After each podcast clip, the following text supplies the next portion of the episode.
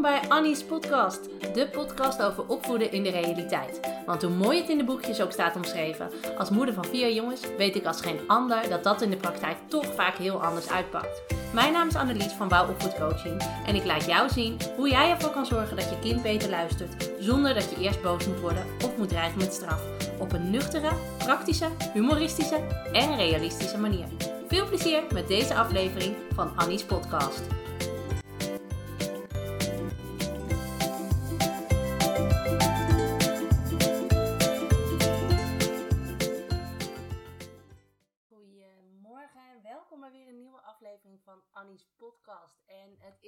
Geleden, sorry voor de trouwe luisteraars van Annie's podcast, maar wij zaten midden in een verbouwing. Eh, nog steeds trouwens, maar vandaag zijn er geen, eh, geen mensen aanwezig. En iedere keer als ik gepland had podcast op te nemen, stond er weer een of andere bouwvakker met zijn drillboor vlak achter me. En dacht ik, dit gaat hem niet worden.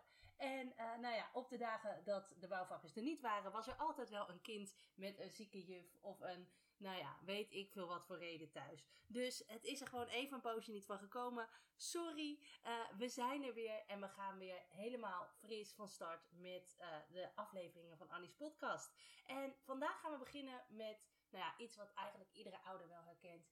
Het gevoel dat je soms net zo goed tegen een muur kan praten. Weet je, je kind heeft iets gedaan wat niet mag. Jij wil daar een gesprek met je kind over voeren. Maar, nou ja, hè, eh, je kind zegt braaf ja en amen. Je hebt het gevoel dat je volledig langs hem heen lijkt te praten.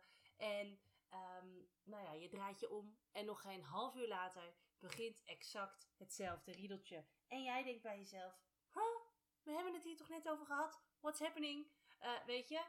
Um, en dan krijg je wel eens het gevoel, wat moet ik nou doen om ervoor te zorgen dat mijn kind dit wel gaat oppakken? En dat mijn kind het wel gaat, gaat doen en hier wel uh, verandering in gaat laten zien? En hoe pak ik het nou aan? En nou ja, dan ga je misschien de touwtjes strenger, uh, uh, strakker aantrekken en de boel eens eventjes wat meer aanpakken. Of je bedenkt beloningssystemen of nou ja, wat je dan ook maar kan bedenken. Maar het lijkt allemaal niet echt heel langdurig te werken. En ik heb dit in mijn webinars die ik laatst gegeven heb en op Instagram is nagevraagd hoeveel van de ouders dit herkenden. Hè? Dat gevoel dat je net zo goed tegen een muur had kunnen praten. En eigenlijk uh, um, zat dat tussen de 98 en de 100 procent. Dus 98 tot 100 procent van de ouders herkennen dat stukje. Um, het werkt niet. Ik praat tegen een muur aan. Mijn kind uh, denkt la la la la la. Uh, geeft wat sociaal gewenste antwoorden. Maar doet vervolgens weer exact hetzelfde. En eigenlijk wil ik daaruit. Nou ja, het is misschien een beetje, een beetje gek. Maar daar kunnen we toch eigenlijk wel de conclusie uit trekken. Dat het gewoon niet werkt. Al die opvoedkundige gesprekken waarin je, je kind, waarin je met je kind praat over wat is er nou gebeurd en wat deed jij en hoe kunnen we dat nou volgende keer anders doen. Het werkt gewoon niet. Want als het wel werkt, had jij nu niet gezegd: ja, dat herken ik. Het, weet je, het voelt alsof het geen enkele zin heeft. En als we die conclusie dan kunnen trekken met elkaar, hè, laten we er dan ook gewoon mee stoppen. Laten we het onszelf niet al te moeilijk maken, weet je? En laten we ophouden met onszelf en onze kinderen te vervelen met gesprekken die toch geen enkel resultaat opleveren. Ja, dat klinkt misschien een beetje gek, um, maar zo is het wel, hè? Ik bedoel, waarom zouden we nou blijven herhalen uh, wat, we, wat we nu doen, terwijl het niet werkt? En, en we doen het omdat we vinden dat we een taak hebben hè, als opvoeders, dat we uh, onze kinderen iets bij moeten brengen en uh, dat we onze kinderen moeten leren om zich sociaal aangepast te gedragen en om die dingen niet te doen. En dat is allemaal prachtig en dat is ook allemaal belangrijk. Alleen als het niet werkt, ja, dan heeft het niet zo heel veel zin, toch? En als het geen zin heeft, ja, nogmaals, laten we er dan mee stoppen. Want we vervelen onze kinderen ermee, we irriteren onszelf ermee. Het is negatief voor de sfeer, het is negatief voor de band met je kind en ze zijn nutteloos. Maar ja, ik kan me voorstellen dat je nu denkt, ja, uh, leuk, maar ik kan het toch ook niet allemaal over mijn kant laten gaan en ik moet hier toch ook iets mee. Nou, als eerste besef dan dat gedrag veranderen echt lastig is. Weet je, hoe vaak heb je zelf al niet geprobeerd om dingen te veranderen? En om dingen anders aan te pakken. Misschien om minder boos te worden of geduldiger te zijn. Of uh, om vaker te sporten, om minder wijntjes te drinken, om minder chocolade te eten. Nou ja, et cetera, et cetera. Daar kan je natuurlijk duizend dingen voor bedenken. Maar de vraag is dan ook gelijk, hoe vaak is dat dan al daadwerkelijk gelukt? ik bedoel, ik neem me iedere maandag weer voor om wat gezondere dingen te eten en dat soort dingen. En dat blijkt in de praktijk toch lastiger dan, dan bedacht. Maar weet je, het, is voor ons als volwassenen al heel moeilijk om iets in ons gedrag te veranderen. Terwijl wij heel goed ehm, de gevolgen van ons gedrag kunnen inzien. Hè? Wij weten heel goed, um, als het me zou lukken om gezonder te leven, dan zijn dit en dit en dit allemaal positieve uh, gevolgen daarvan. Kinderen kunnen dat verband nog helemaal niet leggen. Die, die hebben daar helemaal geen benul van. Dus nou ja, als je het in dat perspectief ziet, is het voor kinderen best heel lastig om gedrag te veranderen. En wij willen het wel graag. En wij willen graag dat onze kinderen um, um, nou ja, dat gedrag aanpassen. Maar besef alsjeblieft dat die pedagogische en opvoedkundige gesprekken uh, die je met je kind voert, daar echt niet toe bijdragen. Soms helpt het meer om het alleen even bij een korte opmerking te houden, waarin je heel duidelijk bent en waarin je laat weten wat je wel en niet accepteert en wat je wel en niet verwacht van je kind. Dus ga daar niet een heel hele preek aan vastkoppelen en ga niet een moraalridder uithangen, maar houd het gewoon kort en zeg: uh, joh, dit accepteer ik niet. Ik wil dat je dat nu eventjes op gaat ruimen. Punt. Dus alleen dat zinnetje en niet, ja, het is bij jou altijd een zooitje en hoe vaak heb ik nou al gezegd dat je het daar niet neer moet leggen en moet mama het nou straks weer doen? Weet je, dat maakt het allemaal heel negatief. Houd het simpel, houd het kort en laat weten wat je wel en niet accepteert. En als het echt misgegaan is, ook dan hoef je niet altijd um, alles uitgebreid te bespreken en te analyseren. Weet je, je kunt elkaar ook een knuffel geven, even je excuses aanbieden uh, en daarna weer doorgaan. Weet je, niet iedere situatie hoeft uitgebreid geanalyseerd en besproken te worden. Weet je, net zoals dat je zelf ook niet iedere zaggerijnige bui van jezelf uh, wilt nabespreken met je partner. Zo heeft je kind ook zijn momenten van zaggerijnigheid wil niet goed praten dat hij daarin dingen zegt of doet die niet mogen. En dat hij, daar, uh, dat hij dat even netjes op moet lossen. Maar het hoeft niet altijd te leiden tot een uitgebreid gesprek. Want je doet daar echt niemand een plezier mee. En het is soms ook de verwachting die wij onszelf opleggen als ouders. Hè? Uh, je vindt dat uh, het jouw taak is om je kind daarin te sturen en te begeleiden. En dus uh, um, heb je het gevoel dat, het, dat die gesprekken voeren, dat dat je taak is. Maar als ze niet werken, ja, dan heeft het niet zoveel zin. En tuurlijk, er zijn heel veel manieren van gesprekken voeren die wel werken. En er zijn heel veel manieren hoe je het gesprek met je kind kan aangaan over zijn gedrag, uh, over zijn emoties, uh, op een manier dat het niet nutteloos is. Um, maar dat, dat is wel een stap die je moet leren. Dat is een, um, ja, weet je, daarin moet je sprongen maken. Want wat er nu gebeurt als je met je kind in gesprek gaat, is dat hij eigenlijk gelijk zijn luikjes dicht doet. Uh, hij hoort je niet, hij ziet je niet, hij kijkt langs je heen, doet misschien zelfs wel zijn vingers in zijn oren. En nou ja, je komt niet bij hem binnen. En daarom um, he, hebben die gesprekken dus ook niet zoveel zin. En de kunst is dus om te leren hoe je het gesprek kan aangaan op een manier dat je kind wel open staat om naar je te luisteren. En dat hij wel bereid is om iets van je aan te nemen. Want wat er vaak gebeurt is dat wij ons kind na een lastige situatie even bij ons roepen. En dan gaan we het erover hebben. En je kind voelt zich dan heel erg op het matje geroepen. En dat is best wel confronterend voor hem. Dat vindt hij niet leuk. En daar heeft hij dus ook geen zin in. En de makkelijkste manier voor je kind om daarmee om te gaan is door, nou ja, gewoon of braaf de sociaal gewenste antwoorden te geven. Dan is hij lekker snel vanaf. Of hij zegt, uh, ja, ja, is goed. Um, uh, weet je.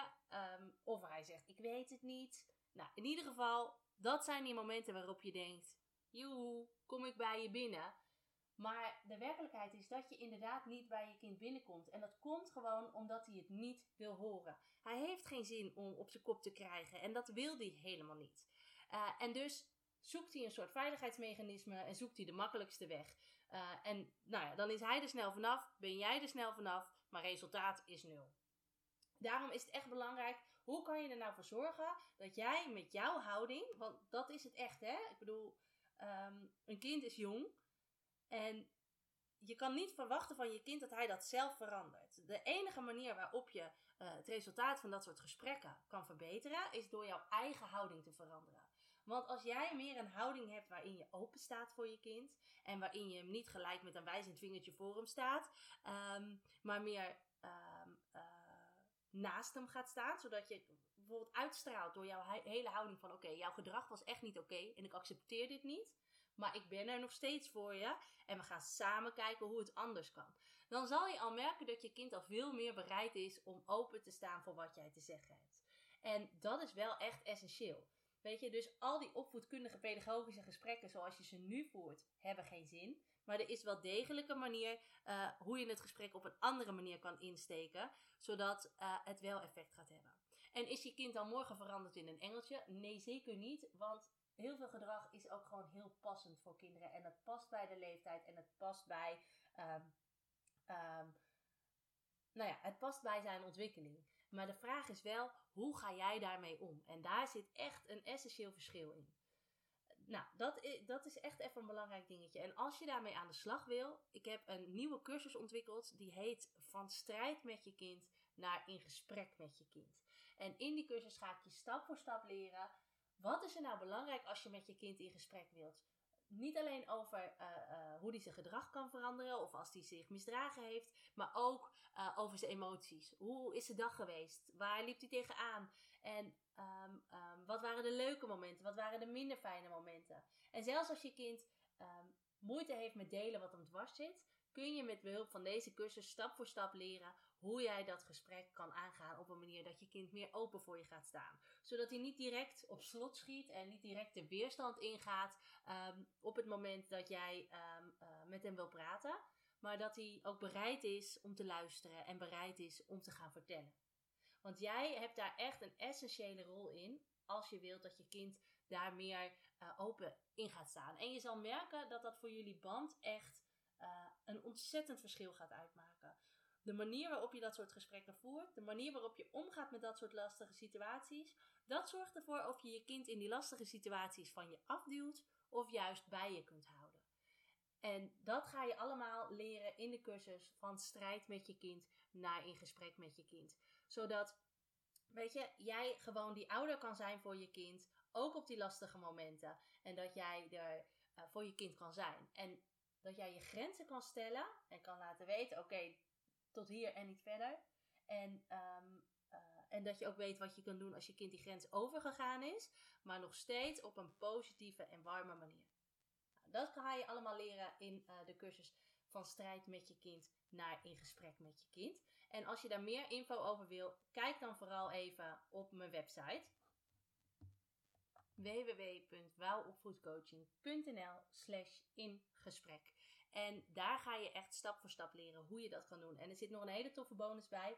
Want ik heb uh, mijn allereerste prentenboek gemaakt. En dat heet Ik voel, ik voel wat jij niet ziet en het is. En met behulp van dat prentenboek kan je echt leren uh, hoe je met je kind over zijn gevoel praat. En uh, je zal merken dat door dat met een boek te doen, dat je daar hele leuke gesprekken mee gaat krijgen. Nou, hoe dat allemaal werkt, dat gaat te ver om dat hier uit te leggen. Dat leer je allemaal in de training. En daar uh, ga je stap voor stap leren hoe je dat kan doen. Dus wil je daar meer info over? Ga naar www.wouwopvoedcoaching.nl slash ingesprek. En uh, dan uh, gaan we afsluiten voor deze aflevering van Annie's podcast. En zie ik je volgende week gewoon weer bij een nieuwe aflevering. Doeg!